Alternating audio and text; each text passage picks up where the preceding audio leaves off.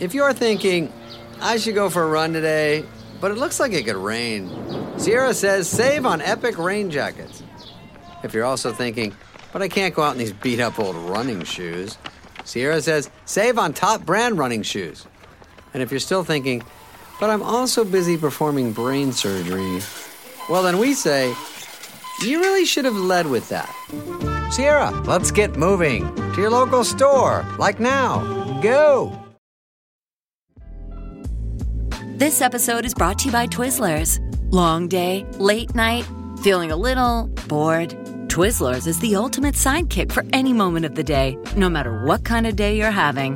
The perfect level of sweet and a fun excuse to sit back and relax. Unwind with Twizzlers. To buy now, visit Hersheyland.com slash Twizzlers.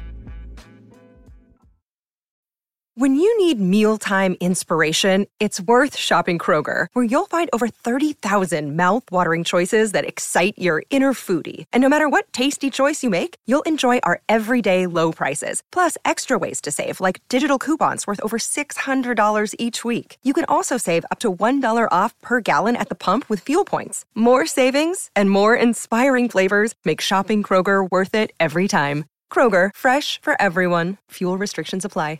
Another day is here, and you're ready for it. What to wear? Check. Breakfast, lunch, and dinner? Check. Planning for what's next and how to save for it? That's where Bank of America can help.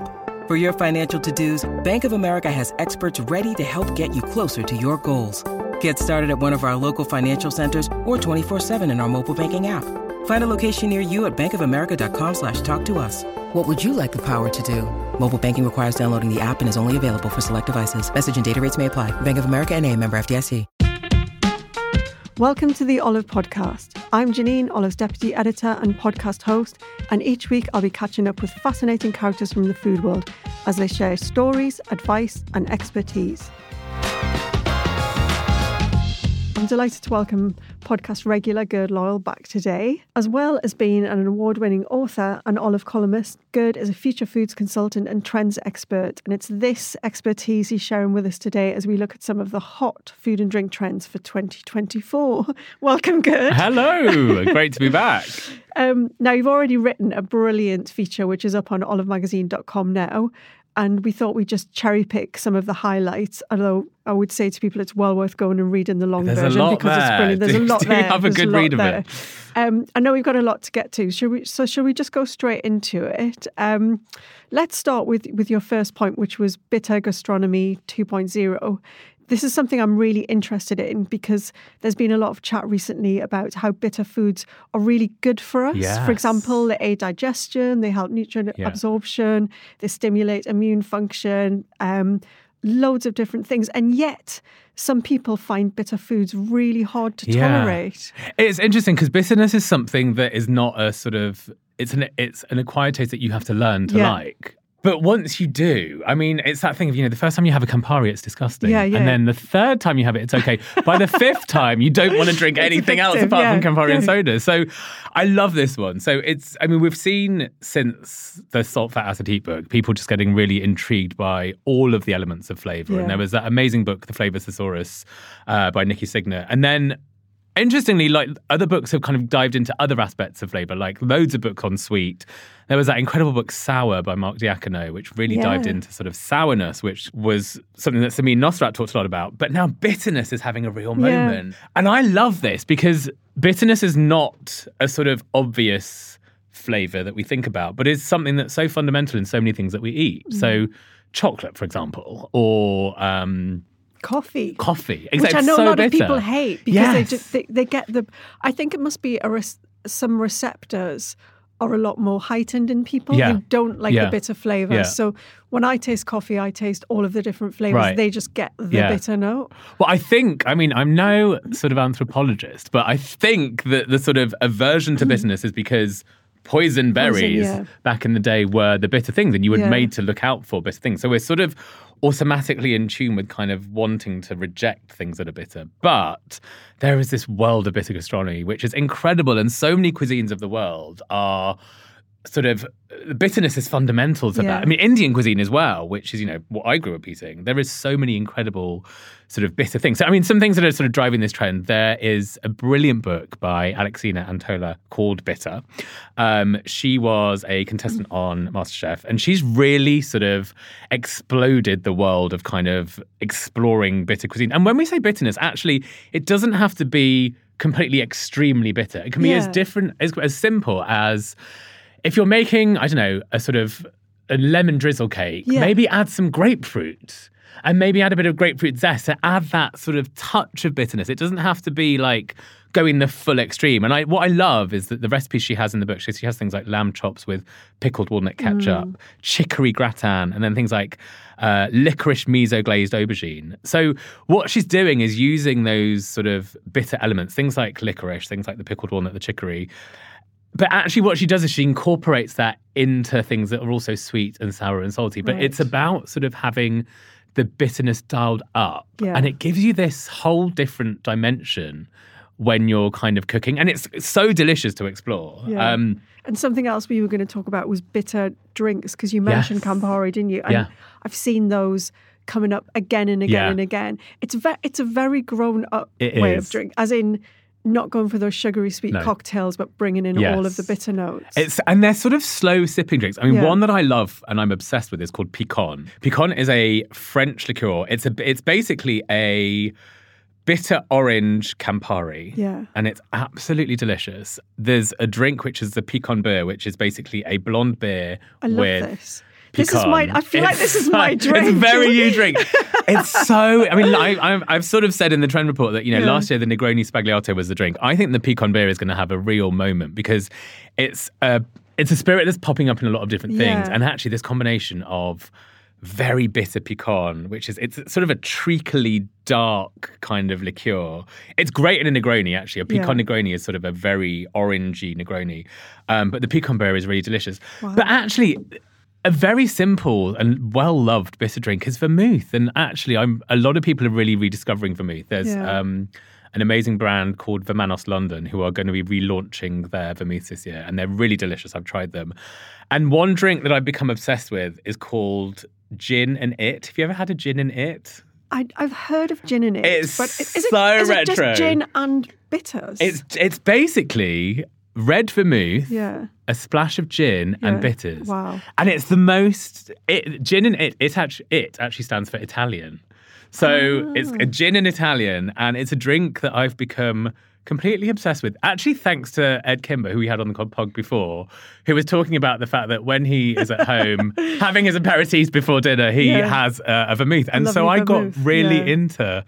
into it. So, you know, and that and that's not going down the full extreme. What bitterness also does is it opens up the palate. Yeah. And that's why a lot of the aperitifs that you get, uh, particularly in Italy, um, you know, things like China, which is made with bitter artichokes, Fernet Branca, which is extremely bitter. That's it. Isn't that like a massive hangover cure that people I think use? It might be. I mean, it definitely has, it definitely wakes you up in the palate. Uh, I'm not sure what else it does. It's kind of herbal as well, yeah. isn't it? One of those sort of dodgy... yeah. back of the cupboard. Really I'm but, really selling it. it but, you know, it's, so, I mean, bitter drink's having a, a sort of an incredible yeah. moment. But, you know, bitter fruit and veg as well. There's an incredible guy called the fruit nerd, uh, Tantrong. He's in Australia.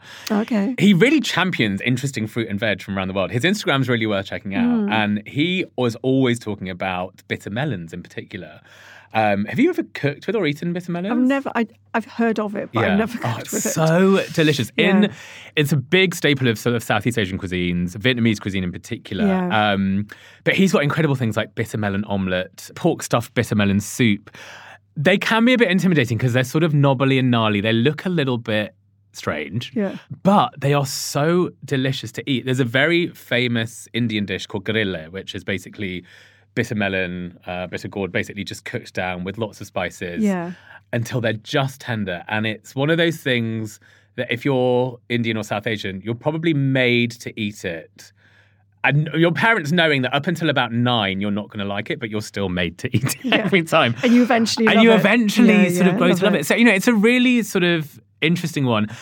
If you don't want to go down the full kind of extreme side of, you know, having things like bitter melon or sort of um, Fernet Branca, just exploring things like making really bitter marmalade. Yeah. Uh, bitter marmalade is actually having a real moment. Um, there were, I've seen a lot of people, because sort of January, February is sort of very big it's citrus marmalade. Season. And what I've seen is people who would traditionally make lots of sort of, you know, very sweet marmalades going down the route going, actually, I'm going to mix it up and make a really mm. bitter marmalade. And there's this interesting thing that's happening in Japan, which is there's a trend for bitter granola. Okay. Which is really interesting. So there's this brand called um, Nishoku's. Mm. It has incredible packaging. And basically, it's, it's called bitter granola. And what oh, it uses okay, is yeah. one hundred percent cacao chocolate.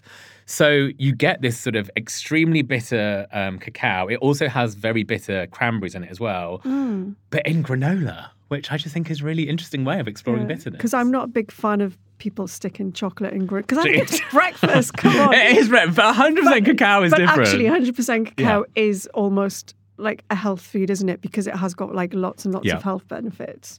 Okay, I love the sound of that. Okay, so the next one um, got me really excited as I love the idea of gardening. Yes. But not so much the reality. This is all about zero dig agriculture, zero dig gardening. Tell yeah. us about that. This is such an interesting one. I, and if people know me, you will know that I've had in my life probably five houseplants in my flat and they have all died within a week of me having yeah, them. Me. So I am no, the opposite of green-fingered. But I... For me, it's firstly, I live in London and don't have a garden, but we mm. do have a huge garden um, in Leicester at home. And for me, the sort of effort of digging up the ground, digging up the soil has always just been way too much. Yeah. I've, I've just been completely disinterested.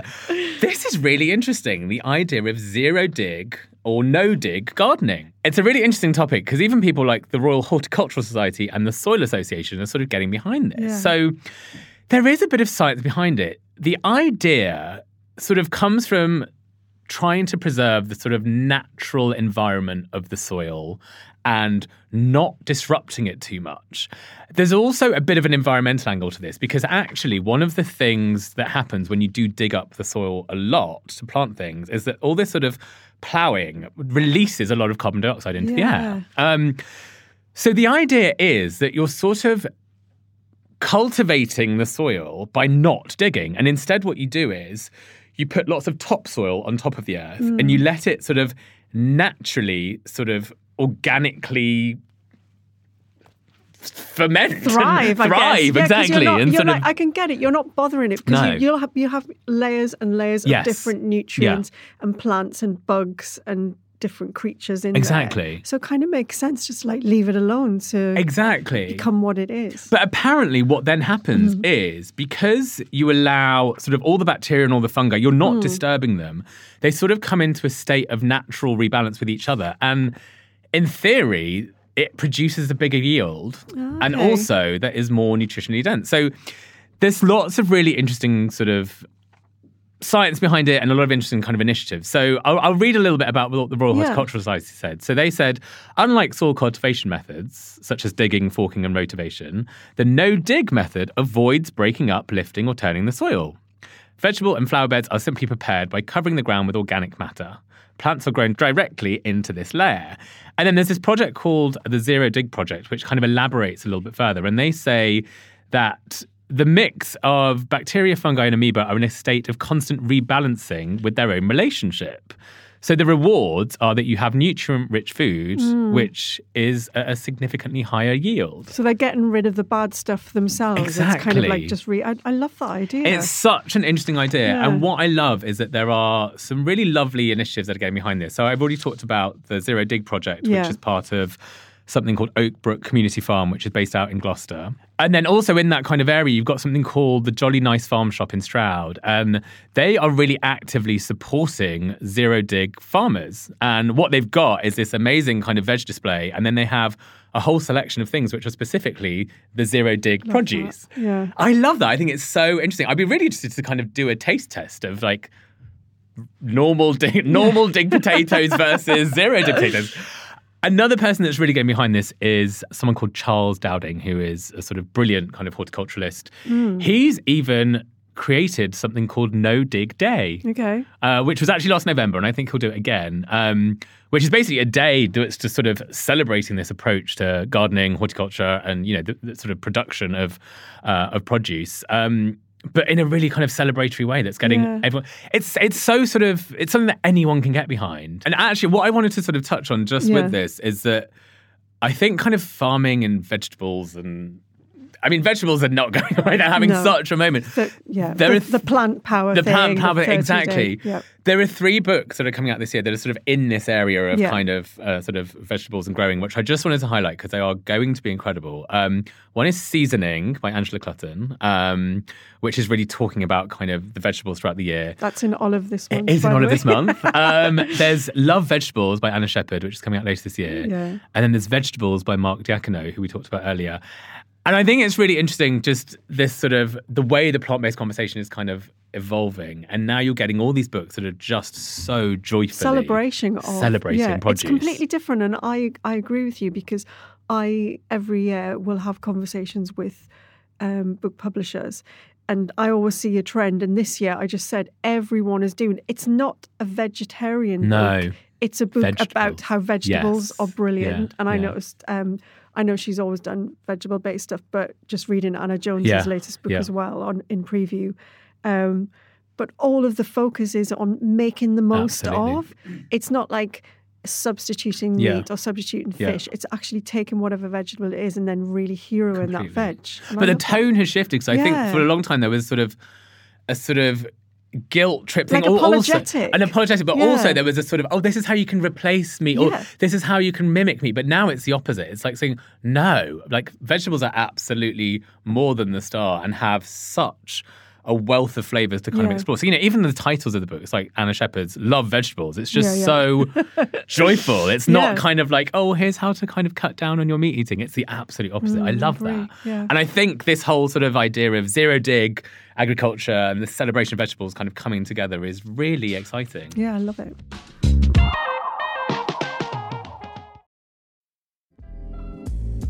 This episode is brought to you by Twizzlers. Long day, late night, feeling a little bored?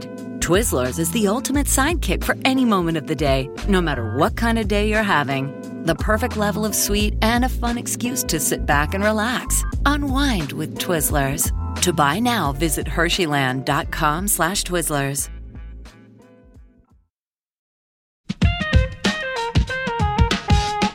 I love the next one, Gurd, and it's something you very much embraced with your book, Mother Tongue, yes. which is... Joyful Diasporic Creativity and Third Culture Remixes. I'm really interested in this because I feel like it's it's a thing where now um, authors are unashamedly not just celebrating their heritage, but also like where they grew up yes. and then kind of mixing that all Absolutely. Up in a new way of... Yeah. Of, of talking yeah. about their food. Well, it's an interesting one because when you are a sort of diasporic person, yeah. like including myself, you're not attached to just the culture no. of your parents. You're attached yeah. to the culture that you were born into yeah. as well. And that is what's incredible about all of these cuisines. And you're sort of equally attached to both. And it's this thing that you sort of go on a pendulum. Like I have sort of periods when I'm obsessed with India and then I'm obsessed with kind of British. So it's yeah. this, I love this kind of amalgamation of all these things. And mm. people are taking the cuisines of their heritage and exploding them onto kind of a global stage. I think it's so exciting. And it's so joyful, and it's it's exposing people to just whole different landscapes of and, and kind of terroirs of places, but then remixed into dishes that you know and love in, in the kind of U K or in America or wherever it might be. Um, some that I'm I've been really excited about. There mm. was um, Bahari, which is a book that's just come out by Dina Mackey, and it's basically celebrating the cuisine of Oman, mm. which is such an interesting part of the world. Um, Bahari means sea. I didn't know much about Oman until this no. book. And um, I, it's one of those places I really, really want to go to now. it yeah. sounds so intriguing. And the food is this sort of amalgamation of all sorts of cuisines. So there's Pakistani, Iranian, Indian, Swahili and Portuguese cuisines all kind of combined yeah. into this incredible sort of flavorful, it's sort of slightly Middle Eastern-y, but it's got kind of an Indian spice vibe. It's quite European in many ways. The dishes just look incredible, and they're things and flavours that I'd never thought to put together. Um, Dina was actually winner of the Jane Grigson Award, and it's such a beautiful, exciting book. Yeah, we, we featured it in Olive in February, and uh, exactly the same as you, I started reading it and thought, I feel like I know nothing yeah. about this yeah. region, and yet the flavours there and some yeah. of the dish- dishes it, it reminds me of other things. Absolutely. But as you said, the sort of collaboration, the sort of amalgamation of all yeah. the different cuisines. Yeah, yeah fantastic. Um, another one that I want to talk about actually, which is going to be coming out later this year, and I had a little oh, yeah. preview recently, is actually Doma, which is a new cookbook by someone called Spazia Dinkovsky. Yeah. Uh, she's also known as Mystic Borek. Yeah, yeah, she's great. Um, she is going to be championing Macedonian food and the food of the Balkans, which I just think, again, it's so interesting to have this sort of London insight into Macedonian cuisine mm. uh, through her incredible Borek and all the amazing, colourful, delicious things that she does. Um, I'm really excited for that book, and equally very excited for Marie Mitchell's book. Um, she's written a book called Kin, which is um, a real sort of deep dive into Caribbean recipes for the modern kitchen. I had a bit of a preview of that because she did a supper club the other day, and she has some of the most extraordinary flavours. And she she had this sort of amazing lamb curry that just had... You know when you eat something and you think this has not only been sort of slow cooked, but everything in there is so thoughtful in yeah. terms of its quantity, where it's put in in the dish, how it's put in. And the end result was like this masterful Caribbean curry like I've never had. I'm jealous because I was meant to go to oh, that. Oh, it was and, incredible. And I, I, I, oh, look, so I was on holiday, so delicious. I wasn't suffering, but, um, so but you're making me completely jealous now um, that I didn't make it. So delicious. And she had bus-up shut, bus-up shut rotis, yeah. which are just where you sort of have kind of a layered roti that you kind of smash together, smash together really, and yeah. it's just, oh, it was so, so delicious. Fantastic. Um, a few other ones. I mean, we talked last year about Dina Begum's book, uh, Made in Bangladesh, yeah, which is just incredible, which is shining book. a light on that. Yeah. But in terms of the remixes, you've got people like Georgina Hayden, who's going to be celebrating her Greek Cypriot heritage with her new book, which is called Greek-ish. Yeah. And it's that ish. I love the fact that, whereas in the past there was all this conversation about, well, it's not really authentic. Well, now it's saying, well... Exactly. It's called Greek-ish. The point is that it's remixing yeah. on her own Greek heritage, but also bringing in her London heritage. I mean, you know, she was raised in North London, and that's as much a part of kind of her heritage. Um, a few others that I just want to highlight. I mean, there's The Sweet Polish Kitchen by Ren Behan, which is a beautiful book that's spotlighting kind of the sort of sweet treats of Poland. Amazing recipes like blueberry buns, um, plums and chocolate, which I'm desperate to do. And then she has a raspberry lemon cloud. You know when you open a cookbook and then you sort of gasp mm. at a recipe? The raspberry lemon cloud cake did that um, for me. Let's finish on a couple of healthish focused ones. Um, ingredients that have been bubbling under, like bioactive plants, ferments, ancient grapes, sea moss, which we talked about on a previous podcast.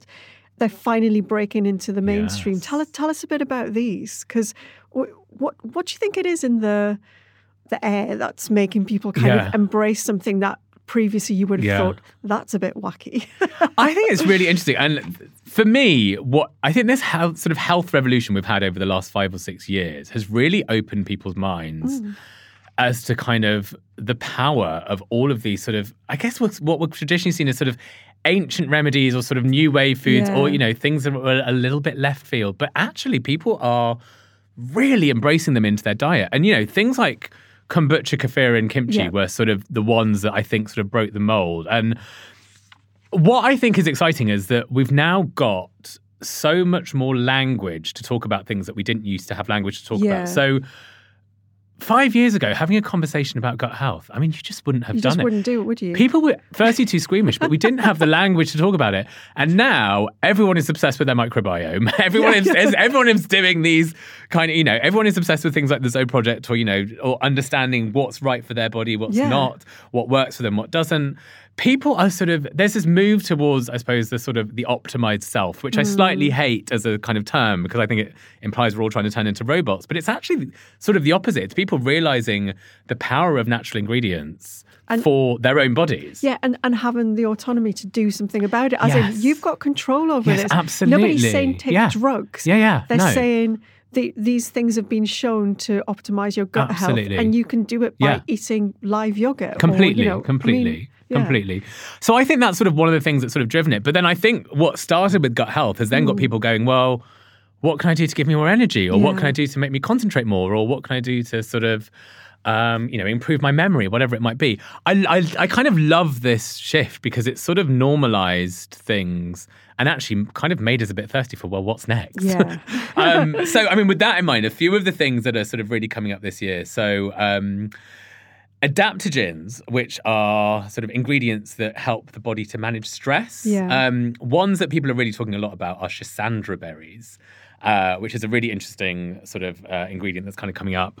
And then you've got kind of immune system boosting things like elderberries, and then okay. cognition improving things like ashwagandha, which we talked about. Yeah. Um, one of the latest ones, which Holland and Barrett are very excited about, is hacksack berries, okay. which is also known as blue honeysuckle. Um, I've never tried them, but I've no. seen them. They look like very delicious plump blueberries. Um, but they apparently have more antioxidants than blueberries and are sources of vitamin A, fiber and potassium. Wow. Another one which I know that you talked about on your amazing podcast with April Preston was Zynamite. Yeah, Zynamite. Which is a mango leaf extract, uh, which is basically a sort of natural perform-enhancing alternative to caffeine. Yeah. And then there are all sorts of sort of nootropics. So nootropics are things that improve your cognition, memory or learning.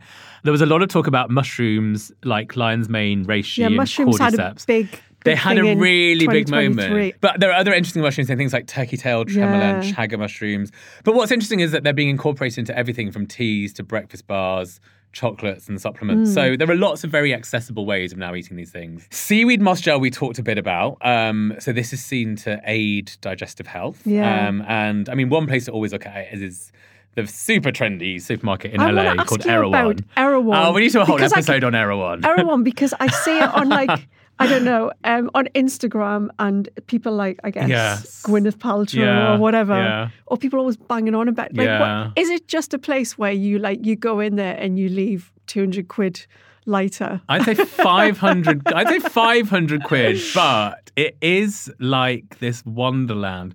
There's a few of them. I think I think the whole thing about it is is it's like kind of, it's a bit of an experience because right. the sort of their kind of flagship is in Abbot Kinney, which is the trendiest part of L A. Right. So automatically you've got the trendiest people in L A walking around, and it's this kind of big concrete building, and you walk in and it is like a sort of paradise, and there's sort of coloured signs everywhere with all these words that you've never heard of that are promising you eternal youth. And as much as every time I've been into an Erewhon, I've wanted to kind of be really cynical and be like, no, this is never going to work. You just get, you just get sucked in and really? Everything is amazing. I mean, you know, everything is just extraordinary and interesting and different. Um, and I mean, there's a reason it's often memed about, because it is there is definitely a ridiculous side to it. Yeah. But it is quite pioneering, I have to say. It really is. Do you is. think it would happen here? I mean... Okay. I think that... Oh, I don't know quite... I don't think we're quite ready for it. No. Maybe, I don't know. Maybe on Westbourne Grove. I don't know. I don't know. I don't know. I mean, the Goop store closed because we weren't Hackney, quite ready. I mean... Well, maybe in Hackney. Yeah, I don't know. But, you know, what's interesting is that a lot of what happens at Erewhon then does sort of like filter, filter down. down yeah. So, you know, sea moss gel is just one of those. You know, yeah. you can now get sort of sea moss gel shakes and people are selling it. It's, you know, it's really interesting. Yeah, yeah, cool. A couple of others just on this. So there's... We talked quite a bit about grains and pulses, and mm. there's a real d- rediscovery of some ancient grains and pulses which are really high in things like, you know, fibre and uh, and vitamins. So ema is one that I love and that I'm, I'm actually going to be putting into the magazine Brilliant. soon, which is delicious. And so what is what what kind of grain is ema that? Ema is basically a type of farro, and oh, it's nice. really, really delicious. So yeah. you have all different kinds of grades of farro, and I think yeah. it's medium farro is, okay. is ema. It's really delicious. It's really great kind in risottos. And, yeah. yeah, it's sort of really nutty and really kind of earthy. Mm. Um, and another one that I haven't cooked with yet is flamingo peas. Ooh. So hodmidods have those, and they're bright pink, and they look incredible. And other ones that I love, so Ay- Ayurvedic herbs, things like tulsi, holy basil, and... Himalayan shalagit resin Jesus. is having a real moment. um, but then, I mean, for people that have really got yeah. into kombucha and kefir, mm. the thing to try now is tepache, which I know we've talked about before, which is the sort of fermented yeah, pineapple Pineapple, drink. isn't it? Yeah. But now there's also sauerkraut and kimchi juice. Ooh, okay. So, I mean, you know, quite, it's a long... I, yeah, I could. Go, I, I like vinegary yeah, things, yeah. so I could probably get on with that. Uh, there's an interesting company called the Crafty Pickle Company that primarily make pickles, but they also now have turned sort of...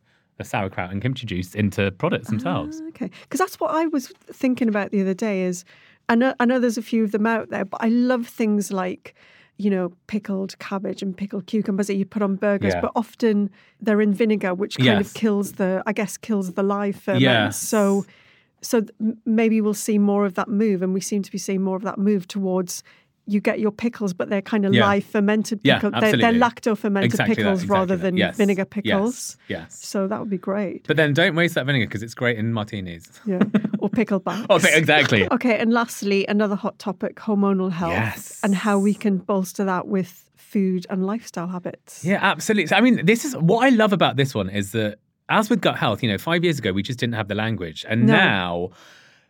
people like Davina McCall, for example, who are sort of really championing all the conversation around hormonal health, around menopause, perimenopause, which is a phrase I didn't even know until uh, like five years ago. Yeah. And um, so, you know, you've got people like Davina McCall, but then also people like Tim Spector, who are really advocating for the fact that during menopause, diet is one of the most important decisions that you can make. Yeah. I mean, it's kind of interesting because I suppose what this is all about is about sort of tra- when you transition into menopause, the levels of the hormone estrogen begin to decline. And mm. that sort of is what disrupts your sort of cyclical patterns. But it can negatively affect all sorts of things. So things like metabolism, uh, it can affect your cholesterol levels, it can affect your uh, digestion of carbohydrates. That's why I suppose people that are going through menopause talk about having things like hot flashes and sleep problems. Yeah. But I didn't know this. Actually, going through the menopause can also lead to decreased bone density. Yeah. So there are all these sorts of things that diet can really help, can really help yeah. to kind of counter. And there was a really pioneering book that came out um, late last year, which is called Recipes for a Better Menopause. And it's from a nutrition expert, Doctor Federica Amati, and then an incredible award-winning chef called Jane Baxter. Yeah, she's great. Um, who is, has a place called Wild Artichokes down in uh, Devon. And the, the recipes are just there to sort of harness the power of food to optimize your health during menopause. So, I mean, the first thing I love about it is the fact that they're not shying away from the word. The fact that the, the book no. is called Recipes for a Better Menopause. I love that. It's so empowering. It's making the language of kind of talking about the menopause just completely normal, yeah. which... as with gut health, five years ago, we just didn't talk about yeah, it. Yeah, I've, I've seen it happening. You know, we just in the media, like talking about menopause is no longer a taboo subject. Exactly. You know, thank God, finally. I mean, why should it be? Exactly. So um, and the other thing, though, about this is that the recipes just mm. look and sound absolutely delicious. So there's things like spiced chicken with red peppers and almond sauce. Um, there's a squash, greens and nut salad with ginger. There's chocolate peanut butter and banana brownies. They sound which great. Just look incredible. They, you know, they're packed with all the right nutrients, proteins, essential vitamins. Other things that are really important to eat at this time uh, during the menopause and perimenopause are things like foods that are rich in omega three. Mm. Um, so oily fish, almonds, uh, tofu, walnuts. Fruits and vegetables to reduce inflammation.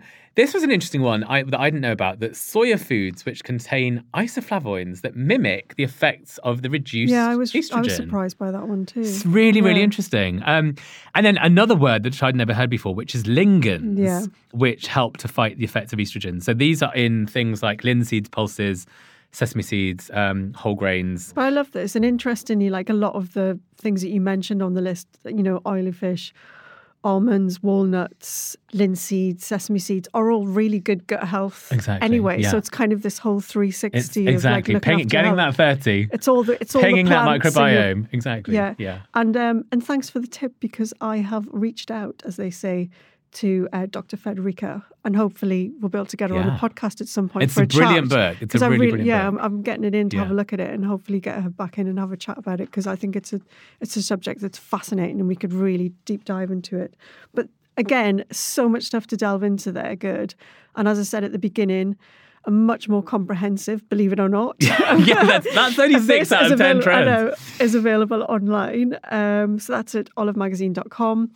Plus, people can find your monthly column in the mag, as you mentioned. And what, what else have you got going on? Going on. What I'm up? working on. I'm working on a sort of little project behind the Are scenes, you? which I don't know okay. if I'm not allowed to talk about yet, but I will do soon. Okay, great. Um, but I've got lots of interesting stuff. I'm doing quite a bit of travel at the moment. Yeah. I just got back from Belgium, which is a very interesting culinary destination that I might talk about at some point. Um, mm. And I'm I'm doing you know, a few sort of. Just interesting secret projects in the back. Right, well, well I should say, you can also have it actually. If you go onto the Olive Instagram, you can have a snoop around my kitchen if that's oh interesting. Oh God, to yeah, your kitchen was. So in yeah, it, I've yeah. cleaned my kitchen. That's one thing yeah. I've done. Well, if you if you want to keep an eye on um, Gurd's secret projects, you can go to his Instagram. What, what is I'm at Gurd underscore Loyal. Underscore Loyal. Yeah, and then. Obviously, every month in Olive Magazine, yes. brilliant recommendations for destinations, for new products, for new ingredients. Yeah. So keep an eye on that too. Well, thank you so much again for coming to chat to us today, Gurd. It's been brilliant. Thanks so much. That was the Olive Podcast. For more information, go to olive magazine dot com and don't miss our Little Black Book bonus episodes where guests give us their latest eating, drinking and travel tips, out every Wednesday.